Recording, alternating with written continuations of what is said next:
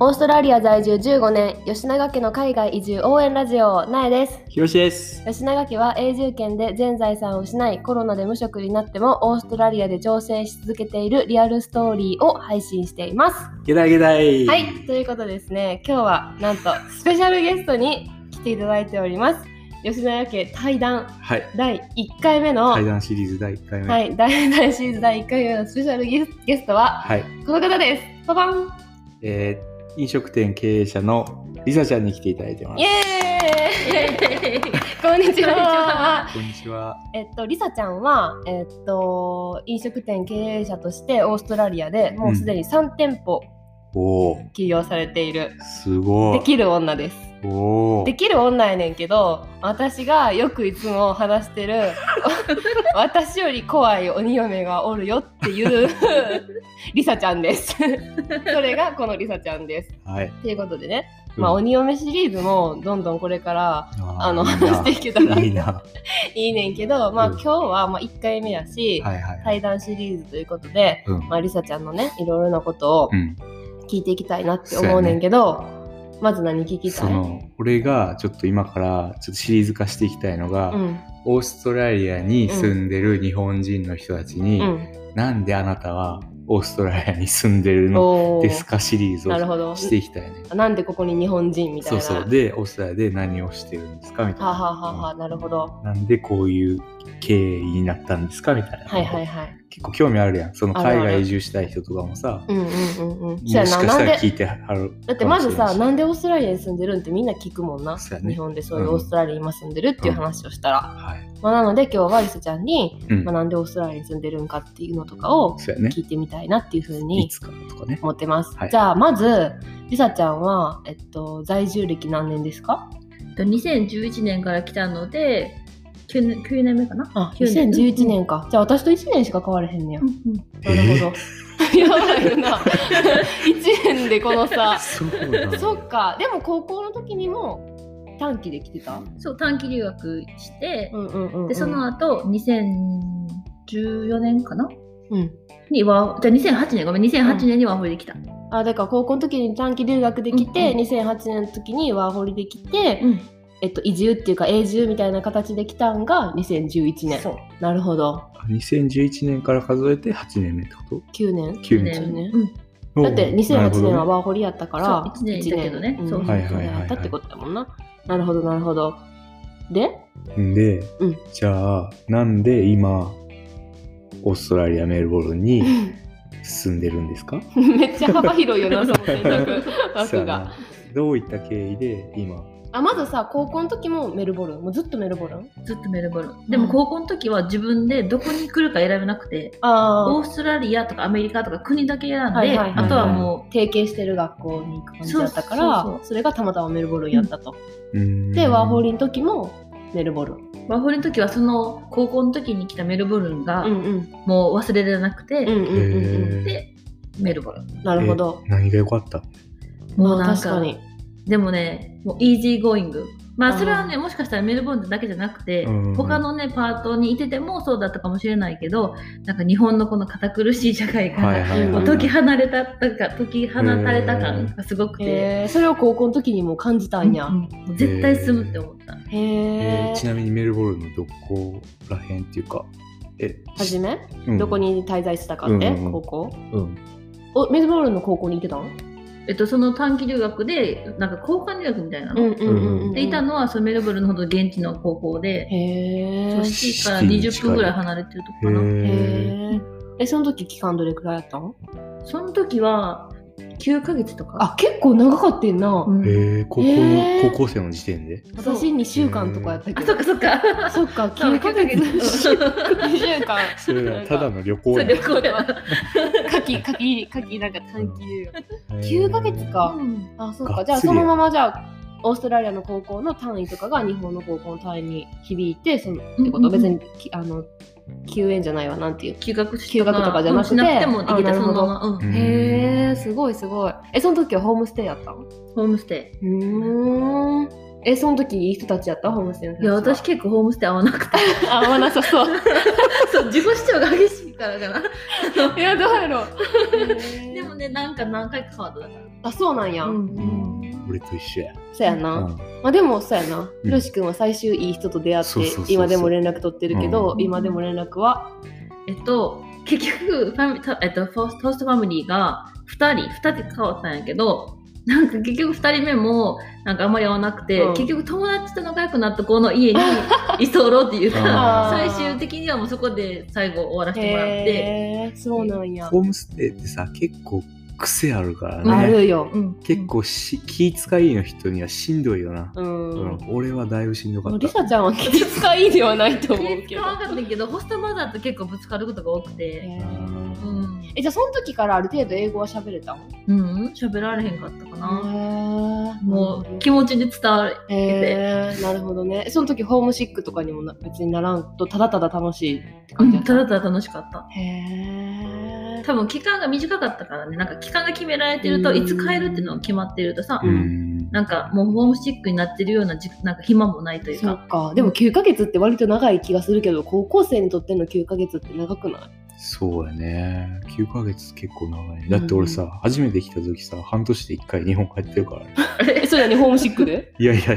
なんか、6 5月ぐらいに来たやん。で、半年後、年末やったからさ、1回帰るかみたいな。 まあそれは年末とかやったからやろ、うなるほどどねじゃあそれで毎回帰って、まあ、やっぱりオーストラリアが大好きで絶対戻ってきたいと思って、ワーホリで戻ってきましたと、うんその時は大学生の時やったんやっけ、そう大学2回生の時に、うんうんそれは休学してうんうん、1年休学してオーストラリアに戻ってきましたとそしたらやっぱり好きやったそう大好きやったやっぱり大好もきうやった空気が合うよね、ああそうかうんへへえー全然他の国とかさに行ってみようとかもさ全く思えへんかったなんかアメリカとかはなんか遊びに行ったりとか、うんうんうんあうんったけど、なんかやっぱりなんか違うやっぱ外国に遊びに来てる感があったけど、うんうんうんなんかオーストラリアはやっぱりアジアの人も多いからかな、うんうんうんうんなんかすごいうんアットホームな感じがしてなるほどへーでも私は絶対ここに住むと永住してやると思ってうん大学を卒業してまた戻ってきましたとはいなるほどということでうんうん。まあのなんで今も うちょっともう喋ったけどあ、そう やな。まあでも、経緯としては、うんうんその、オーストラリアオーストラリアで短期留学とかはうん掘りした結果、うんこっちに住むって決めた、うんでも決めたからってさオーストラリアに永住できるわけじゃないやんそうやなで永住して今経営っていうさ、うんうんうんうんそこのそこまでのプロセスをうんうんうんうんもうちょっと詳しくおまあ願えいします。はい その永住したのは、どうしてもやっぱり永住したかったから、えっと永住権を取るために恋人を探したと、いやなんかね めっちゃ言い方悪いけどやや最初は自分で取ろうと思ってたのああなるほどねだからなんかこっちにそのワーホリ来たその本当に最初の週うにんもともと日本語教師になりたかったからあさそうなんやだって日本人でやることをこう生かして生きてきたうんうんうかっんたうからさんうんうんだから日本語教師になりたいじゃあ日本語教師っていう職を通してビザを取れるかとか,、はいはいはいはないんか実際のその教えてる先生とかに聞きに行ったりとかして、うんビザを取る方法を模索してたんやけど、うんうんうんでもどの先生も結婚して あってああーー結局なるなんかビザは結婚で取ったみたいな。ほどなるほどね、へーうんうんその後のセカンドステップとして日本語教師になったよっていう人が多かったんやそうとかなんかまあ勉強してる間に彼氏なんかうん旦那さんに出う会っんて結婚して結局ビザは結婚ビザで取った。なるほどねでも日本語教師で結構ビザ取ってる人も俺聞くけどね。なんかでもちょっと昔じゃない、そうねちょっとあー一そうや昔ね。そそううややね。なうんなんか結構簡単に取れた時期があんねんな。昔は確な、かうんうん、昔は多分欲しててーそれでバーって取ったけどそれでいっぱい取ったかはらもう需要がなくなってうん今は今とかちょっと前とかは多分もうだいぶ厳しいなとそうなんや。うんへーまあ、それでまあいろいろ運命的な出会いもあっていいパートナーが見つかって結婚することになってうん今までここにも残ってるとでもそのじゃあ日本語教師からなんでその飲食店経営者に方向転換したん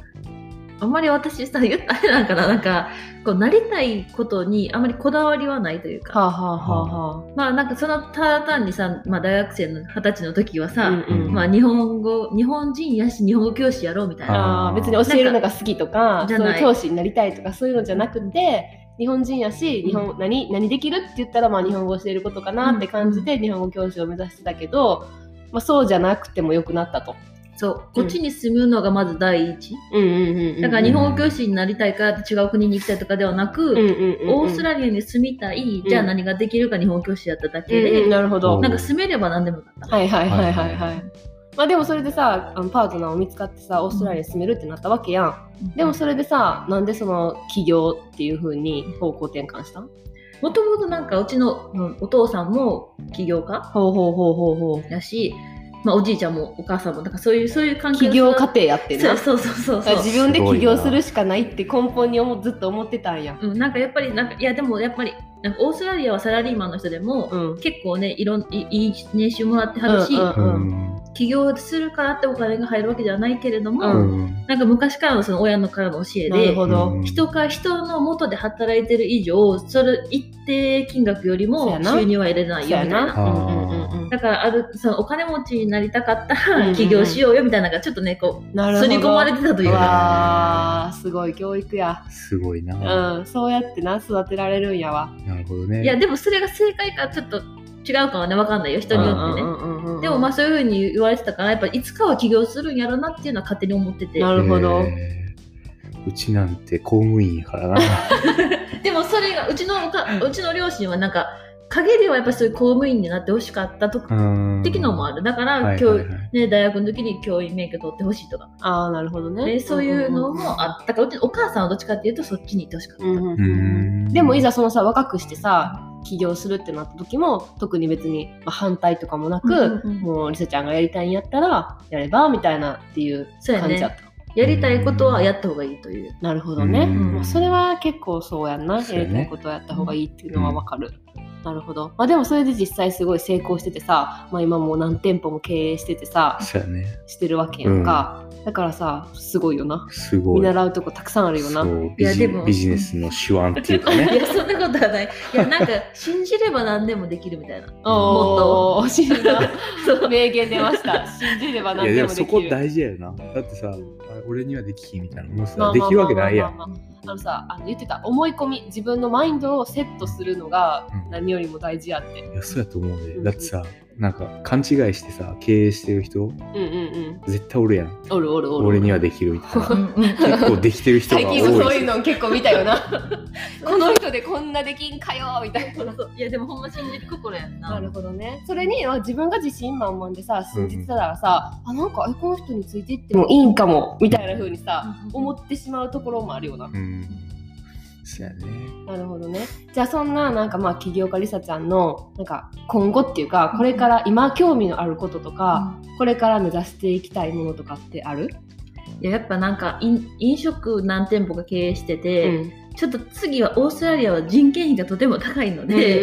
うんできればなんかもうちょっと人を使わなくてもできるような仕事とかもちょっと、ひこう広げていきたいなっていうのはあるかなるほな。どねうんなんか飲食っていなるうとねレストラン一人やっぱ一人では経営できないから、うんうんうん最低ね3人とか4人とか同時に働いてもらわないとうんうん回らない。うんうんうんでもやっぱそうやって人に頼りがちなうんうんうんうん人件費が高いけど人がいないと動かない。うほんどねうんうんそうやなオーストラリア高いもんな